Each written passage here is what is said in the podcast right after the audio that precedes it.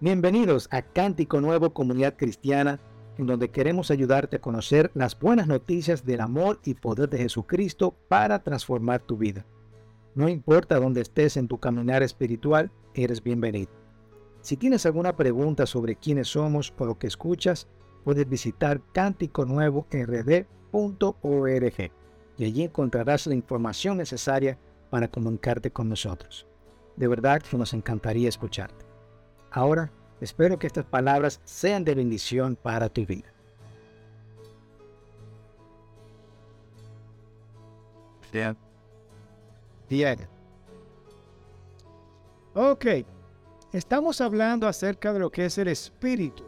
Porque Jesús es el bautizador con el Espíritu Santo. Si recuerdan, la semana pasada comenzamos con esta serie.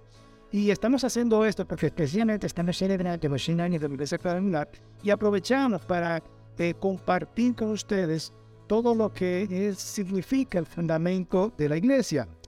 Eh, decíamos que Jesús es el Salvador, creemos que Jesús es el Sanador, que es el Bautizador con el Espíritu Santo y es el Rey que viene. Y vamos a concentrarnos dur- durante las próximas semanas eh, con específicamente diciendo que Jesús es el bautizador con el Espíritu Santo. Creemos en el bautismo del Espíritu Santo y la llegada de este Consolador comprometido en su gloriosa plenitud, ¿verdad?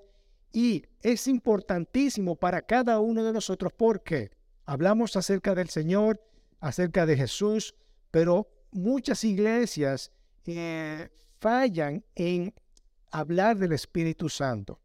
Y eso fue hecho en una encuesta, por lo menos en la Iglesia Cuadrangular, eso fue hecho en una encuesta hace varios años, eh, que uno de los temas pocos tocados en la iglesia era precisamente el Espíritu Santo, por alguna razón, ¿verdad? Pero qué bonito y qué bueno que nosotros podemos aprovechar y hablar durante esta semana de, este, de esta persona que es tan importante como el Espíritu Santo, ¿verdad? Que, porque eso es lo que nos ayuda en nuestro andar cristiano. Eso es lo que nos ayuda en nuestro caminar. Cada vez que nosotros necesitamos algo, nosotros nos sentimos con miedo, frustrado, agotado, ¿verdad? El Espíritu Santo, Señor, dame de tu Espíritu, lléname de tu Espíritu. Y una persona que estaba ahí sentado, tímido, callado, sin querer eh, abrir la boca, y luego ponerme, verme aquí en esta situación, oye, el Espíritu Santo ha hecho bastante. ¿Eh? Así que es muy importante en nuestro andar cristiano y eso es lo que estamos hablando en el día de hoy. Decíamos que el Espíritu Santo es el regalo de Dios para ser tu guía, tu consolador, quien te da poder para glorificar a Dios, para ser testigos y vivir una vida santa y en oración. ¿Verdad? Eso fue lo que vimos. Eh, bueno, esa es como la definición del Espíritu Santo. Vimos específicamente que el Espíritu Santo es un regalo esencial de Dios para ser testigos y te recuerda que tú no estás solo. No estás solo. Y tratamos de, de buscar la mejor forma de explicar esto.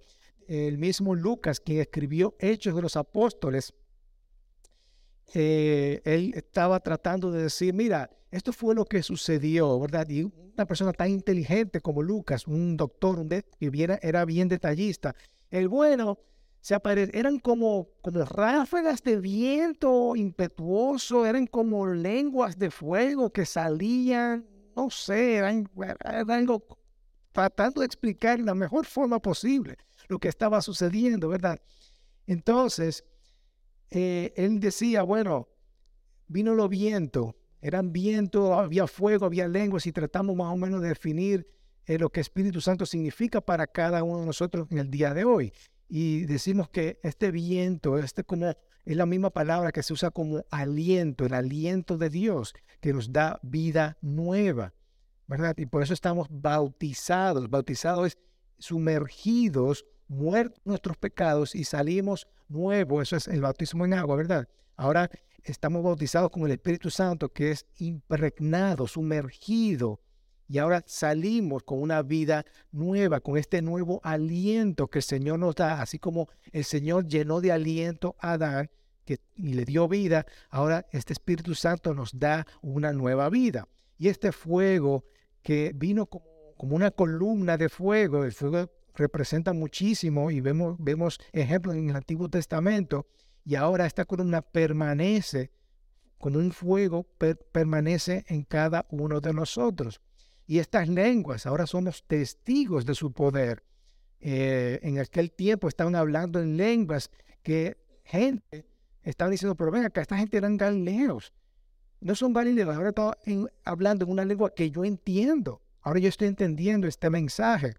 Ok, y más o menos tratamos de explicar esto que ha sucedido diciendo que el Espíritu Santo, este es regalo especial, esencial de Dios para ser testigos y te recuerda que no estás solo. Amén. Ahora, yo hoy día, con, yo siendo cristiano, no puedo decir tengo miedo, estoy frustrado, no me atrevo a hacer ciertas cosas, ¿verdad? Porque esto debe ser esencial en nuestras vidas, porque tenemos el Espíritu Santo. Es la, la persona y el consolador, la guía que nos ayuda a hacer ciertas cosas. Si no fuera por esta persona del Espíritu Santo, nosotros no pudiéramos compartir quizás la palabra con otra gente.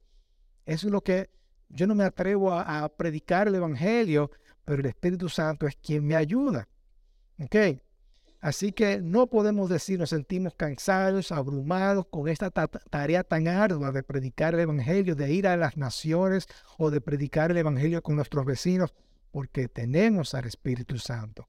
Y gracias a esto eh, podemos tener dones y regalos. Los dones son regalos especiales dados al creyentes, dados al creyente, ¿para qué? Para servir, para glorificar a Dios y obviamente servir a otros, servir a la iglesia. ¿Okay? Los dones impactan la iglesia y su desarrollo y su ministerio provee una vía eh, perfeccionándonos, capacitándonos, edificándonos a todo el cuerpo de Cristo. Y si no aceptamos y no usamos correctamente los dones dados por Dios, eh, que se manifiestan de una forma eh, multiforme, podemos reducir esta efectividad que hay en la iglesia. Tenemos que buscar la forma de nosotros usar nuestros dones de la mejor forma posible para glorificar a Dios y servir a los demás. Y esto es muy emocionante, hermanos. Y esto es lo que vamos a ver en el día de hoy. Dice primera de Corintios catorce, empeñense en seguir el amor, porque en capítulo tres se habla del amor. Pablo dice, empeñense en seguir el amor, pero ambiciones los dones espirituales. Tenemos que ambicionar los dones, tenemos que perseguir y tenemos que buscar y tratar de que estos dones eh, poderlo usar para glorificar a Dios, para servir a Jesús y servir a la iglesia. Amén. Así que en el día de hoy vamos a ver tres partes, tres versículos que va, y vamos a hablar acerca de estos dones espirituales que tenemos para servir a Dios y para servir a la iglesia. Ok, primero, los dones que Jesús da a la iglesia. Esos son los, también conocidos como los dones del Hijo o los dones ministeriales. Eh, eso es una tarea o un servicio o un ministerio.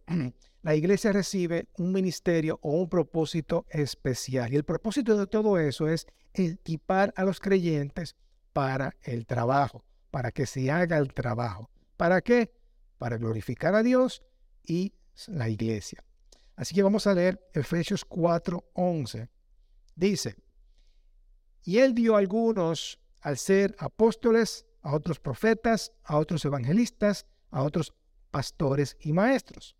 Vamos a ver cada uno. Nosotros podemos dar un estudio exhaustivo de cada uno de ellos, pero vamos a verlos rápidamente. Los apóstoles, ¿quiénes son los apóstoles? Los apóstoles es simplemente un enviado, una persona que es enviada a un mensajero de Cristo. Tiene un llamado de Dios, generalmente son personas que tienen frutos, hay señales y prodigios, eh, son maestros, edifican a la iglesia, no se jactan de obras nuevas, más bien quieren alcanzar tierras nuevas, predican la sana doctrina, no se aprovechan de la gente, trabajan arduamente. Lamentablemente, hay personas que abusan de este título. El apóstol fulano de tal. Pero no estamos buscando títulos, estamos buscando glorificar a Dios y edificar a la iglesia. Ok, eh, no se trata del título, se trata de recibir la cosecha. De hecho, nuestro pastor Charlie, yo lo considero como un apóstol, porque él tiene ese deseo de ver la gente crecer, levantar a personas en Cristo. Eso es un apóstol. Ok, tenemos a los profetas. La profecía tiene que ver con lo que Dios tiene que decir en ese momento. Es proclamar un mensaje divino de parte de Dios. Y no necesariamente tiene que ser del futuro. De hecho, el noventa por ciento de las profecías que vemos en el Antiguo Testamento no era del futuro. Era de algo que el Señor tenía que decir a una persona o al pueblo. ¿Ok? Tiene que ver con esta habilidad de decir lo que Dios tiene que decir en el momento. Generalmente los profetas son las personas que confrontan, disciernen lo malo y lo bueno. Son de estas personas que dicen eh, la verdad dura y cruda, ¿verdad? Insiste siempre en el arrepentimiento. Ahora, no son de esta gente que tienen que hablar duro, ¿verdad? En la iglesia. Fulano, arrepiéntate, ¿verdad? No son de esta gente que no necesariamente hay que hablar duro para ser profeta. Puede ser esta persona que te dice, mi hermano, yo... No es la forma de hablarle a tu esposa. Yo creo que tú necesitas arrepentimiento. Eso es un profeta, ¿verdad? Y también hay gente que abusan de este título. El profeta fulano de tal. Y realmente es lo que un chaucero. Lamentablemente, no quiero decirlo así, pero es así. Ok. Los evangelistas. Ay, mamacita, eso no dolió a mí. Los evangelistas son estas personas que no tienen miedo de compartir su fe. Son esas personas que se montan en un taxi y convencen al, al taxista, ¿verdad? Y ya cuando llega a su destino, ya ese taxista está convertido, ¿verdad? No le gusta, es una persona que le encantan compartir la fe y no, no tienen miedo de hacerlo. El pastor es una persona que cuida la manada, administra, lidera a toda la iglesia. Y el maestro son aquellos que pueden comunicar con facilidad la palabra de Dios. Le gusta enseñar la palabra de Dios. Eh, yo caigo dentro de este, de este renglón, ¿verdad? De ser maestro. Me gusta más explicar y comunicar y enseñar el libro de la palabra de Dios. Ahora, cuidado con esto. A veces leemos esto y decimos, bueno, yo no caigo dentro de ninguno de esos renglones, así que eso no es nada para mí.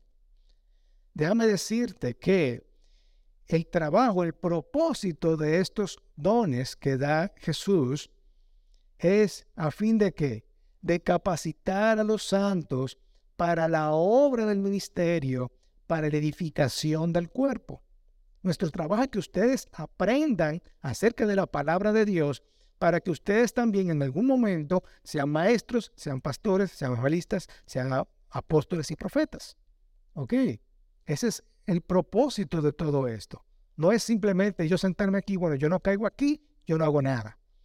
No, el propósito es que tú aprendas para luego también aplicarlos. ¿Ok? Y la máxima, la máxima propósito de, de esto es hasta que todos lleguemos a la unidad de la fe y del pleno conocimiento del Hijo. Es decir, nosotros estamos aquí para enseñarte, para que tú aprendas acerca de Jesús, para que estemos unidos en fe a la condición de un hombre maduro. La idea es nosotros ir creciendo, ir creciendo, ir creciendo en nuestro caminar con Cristo.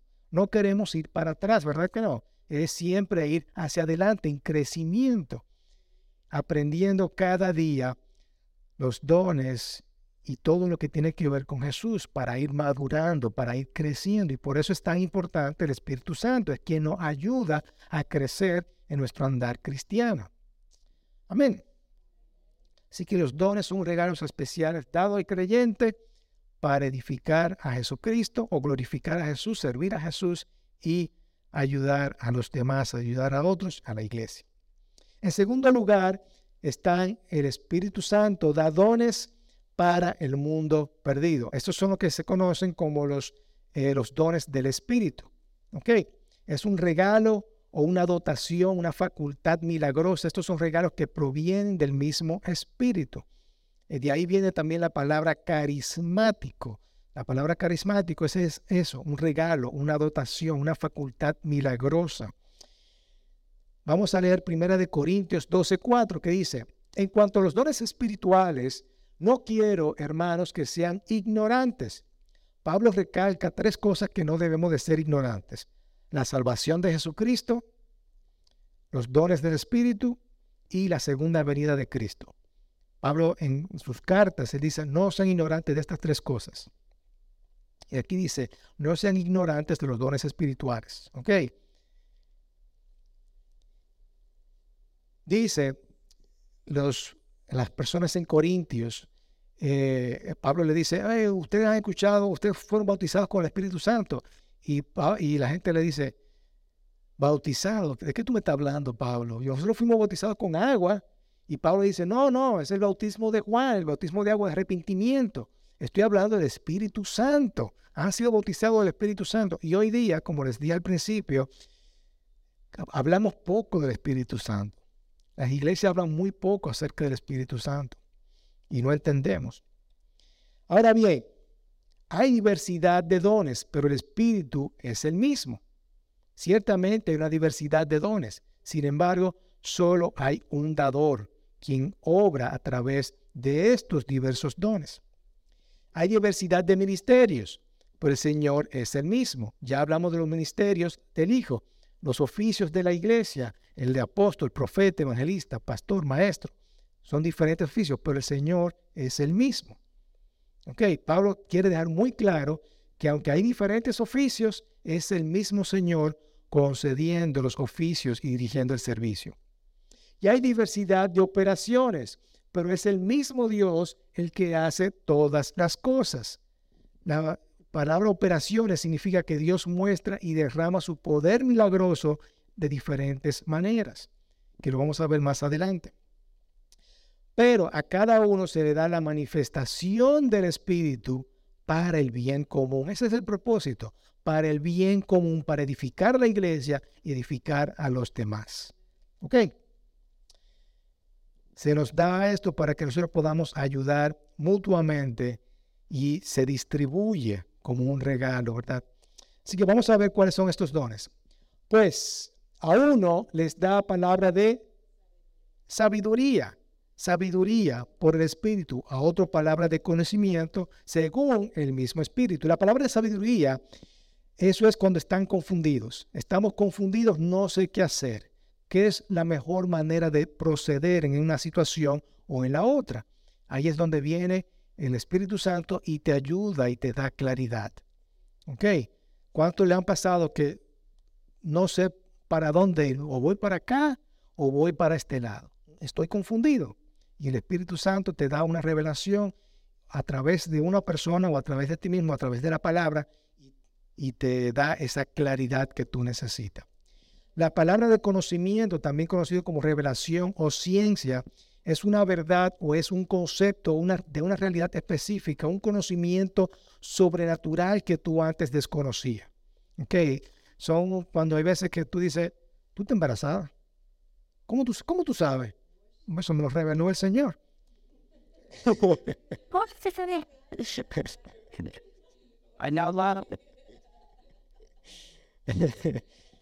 Ok, es algo que Dios, algo que Dios nos hace estar consciente de algo y trae ese discernimiento, ¿verdad? Eh, pasó con Ananías y Zafira, es un buen ejemplo. Y Pablo también dijo: eh, no, es mejor que yo me quede aquí y me quede mejor predicando en este lugar y, y luego me voy. Ok, es una palabra de conocimiento o ciencia. A otro, fe por el mismo Espíritu, a otro dones de sanidad por el único Espíritu, a otro poder de milagros, a otro profecía, a otro discernimiento de Espíritu. La fe es una verdad, un concepto o de una realidad específica. Es una fe que es sobrenatural, que va más allá de la fe normal, común y corriente que uno tiene. Es, por ejemplo, necesitamos eh, necesito comprar esto, pero yo, yo tengo la fe de que el Señor me va a proveer para eso. Yo no tengo el dinero ahora mismo, pero yo, yo siento una fe tan grande de que, yo, que, que va a haber una provisión eh, grande, y es esa fe que tú tienes. Y después de que pasa y que el Señor hace el milagro, tú dices, ¿y cómo yo me metí en eso? ¿Y cómo yo me metí en eso? Y bueno, eso fue una fe que yo tuve en ese momento, ¿verdad? Porque los dones son así, los dones se presentan en el momento que tú lo necesitas. ¿Ok? Como un empuje, claro. Y principalmente en momentos de crisis, creyendo lo que Dios habló, se va a cumplir en ese momento. La sanidad, la, la sanidad es que una sanidad, tú recibes una sanidad sin necesidad de medicina. Es una sanidad eh, milagrosa. Igual los milagros, es una intervención sobrenatural que pone de reversa las leyes naturales y ocurren esos milagros, pero siempre, siempre trayendo honor y gloria a nuestro Dios. La profecía, ya hablamos acerca del don de, de profecía, eh, pero quiero resaltar que la profecía siempre es para edificar, exaltar y consolar. Nunca, si alguien que dice ser profeta y te dice, mira, no salga, no salga porque yo siento algo del Señor. Eso no proviene del Señor, hermano. No proviene del Señor. Yo siento algo, que te va a pasar algo malo. Eso no proviene del Señor, porque siempre la profecía es para edificar, exhortar y consolar. ¿Ok? No es para dar una dirección en particular, tampoco se refiere para una predicación regular, tampoco es predecir el futuro, como dije antes. Profetizar es más bien anunciar la mente de Dios, Que, que vino por inspiración divina, ¿ok? Y no son pensamientos predeterminados, sino es una inspiración y siempre va a ir alineada a la palabra de Dios, ¿ok? El discernimiento de espíritu, eh, eso es decir, bueno, esto no es Dios que está hablando, eh, aquí hay un espíritu que no proviene del Señor, es otra cosa, pero no es de Dios, ¿ok? Es, en el encuentro se ven muchas cosas. Ok. A otros, diversas clases de lenguas y a otro, interpretación de lenguas. Como los di- discípulos hablaron en diferentes lenguas, ¿verdad?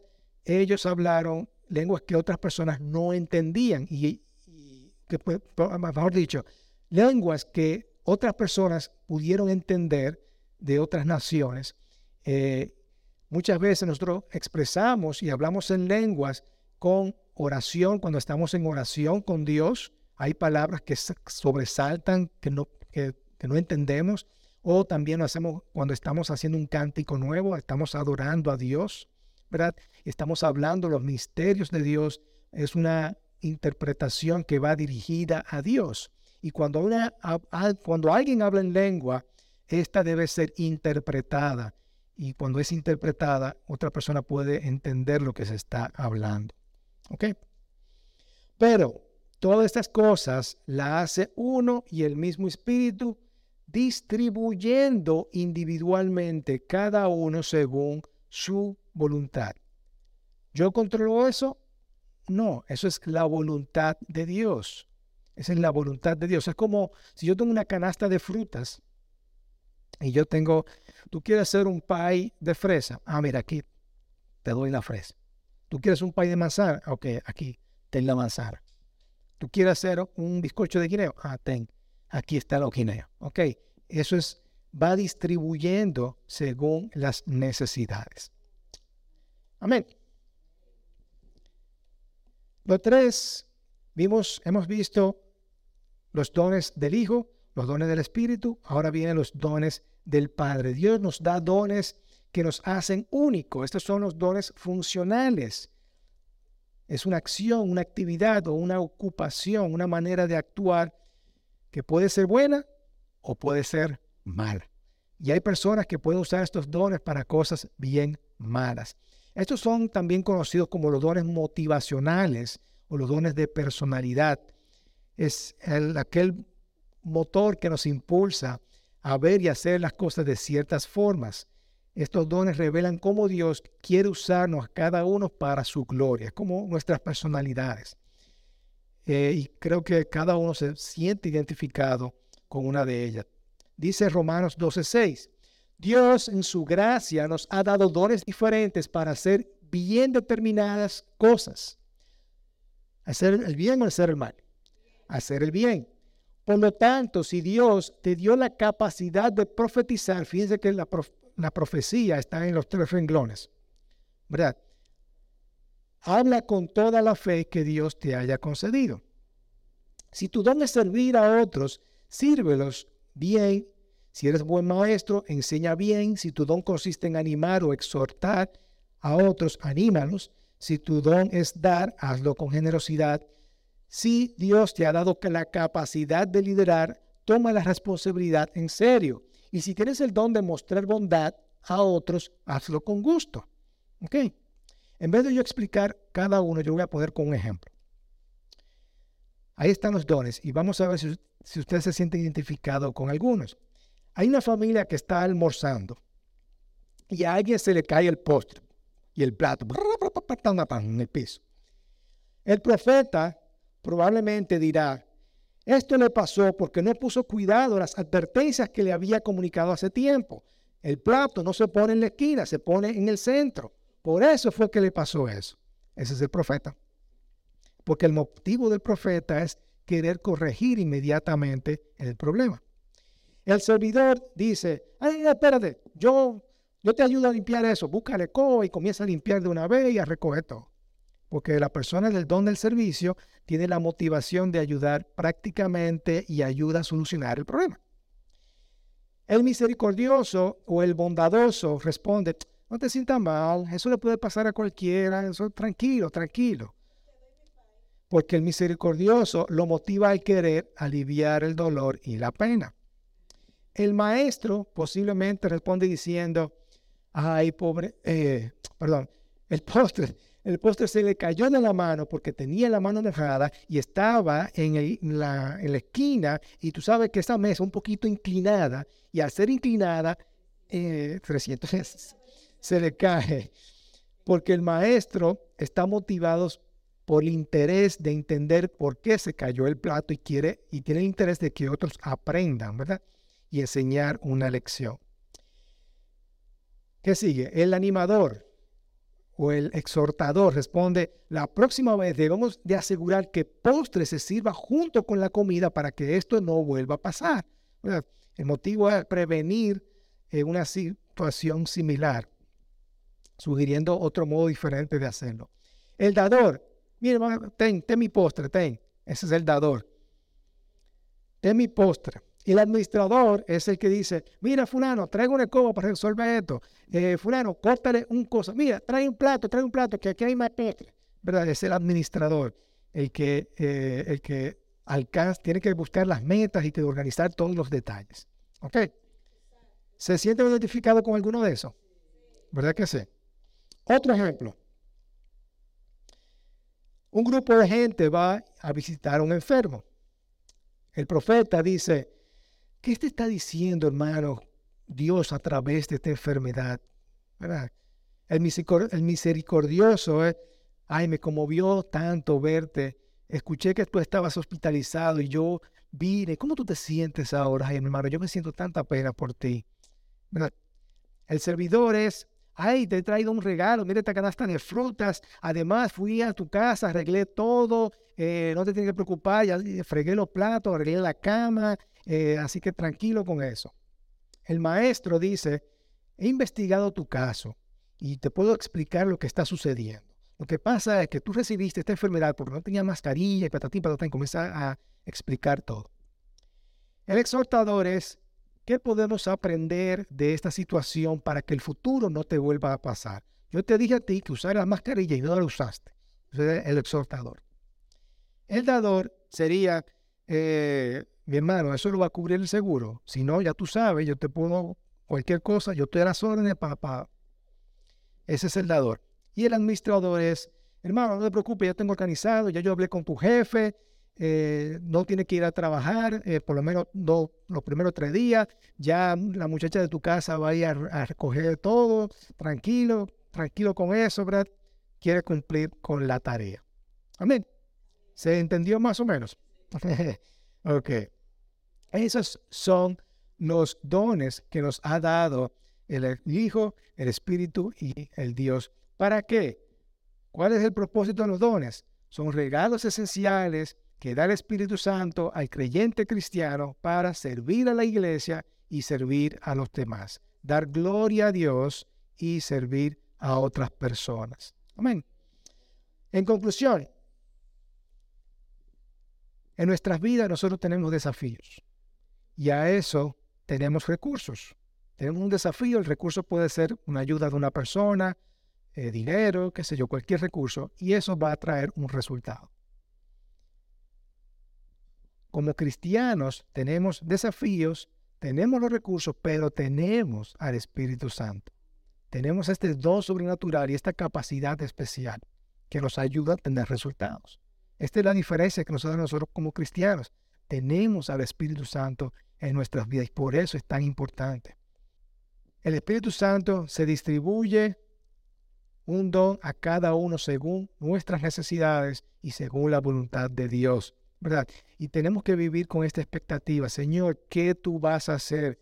Si hay una persona enferma, tener la expectativa de que el Señor va a sanar a esa persona. Si hay una necesidad que tiene esa persona, Señor, dame de tu espíritu y ver cómo yo puedo ayudar. Dame una palabra de conocimiento, dame una palabra de sabiduría, dame una, una cómo puedo profetizar sobre esta persona, decir una verdad que tú necesitas darle a esa persona. Ok, está en todas áreas de nuestras vidas. Nosotros vivimos en nuestro trabajo, eh, en nuestros estudios, en nuestra escuela, donde quiera que nosotros estemos, podemos utilizar estos dones para a ayudar a otras personas. Los dones no son ganados. Yo no puedo hacer absolutamente para yo ganar los dones. Simplemente yo vengo con humildad y digo, Señor, necesito de tu Espíritu Santo en esta mañana. ¿Ok? Amén. Así que los dones son regalos especiales dados a creyentes para servir a Dios, glorificar a Dios y a la iglesia o servir a los demás. Amén. Amén. Vamos, mientras cantamos, vamos a hacer lo mismo que hacemos todos los, los domingos. Eh, nos ponemos en grupo de oración y ve las necesidades de los hermanos. Ora por mí, por tal razón. Y tú puedes ser, decimos, Señor, dame de tu don para yo animar o ayudar a esta persona. ¿Cómo puedo utilizar mis dones del Espíritu para yo edificar a la persona que me queda a mi lado? Amén. Así que vamos a poner esto en práctica de una vez. Mi, mi anhelo es que nosotros podamos seguir indagando, como dice Pablo, ¿verdad? Sigan indagando en buscar los dones del Espíritu en sus vidas. Eso es, cada día que uno se levanta, es, esa es la oración, ¿verdad? Señor, lléname de tu Espíritu en esta mañana. Ayúdame a enfrentar los desafíos, los problemas y todo lo demás. Y también al final, Señor, quizá no me porté bien el día de hoy, pero lléname nuevamente de tu Espíritu, hazme dormir bien en tranquilidad. En la gente, una persona que dice, bueno, ser cristiano es aburrido, no, es todo lo contrario, es todo lo contrario, porque vamos eh, en contra de lo que en la vida regular, ¿verdad? Mira ahora cómo estamos peleando con, con el asunto del aborto, todo eso, eh, con todo lo que está pasando en el mundo, y tú estás ahí luchando, luchando, y es con la ayuda del Espíritu que no solamente puede atravesar ciertas cosas en tu vida, ¿verdad?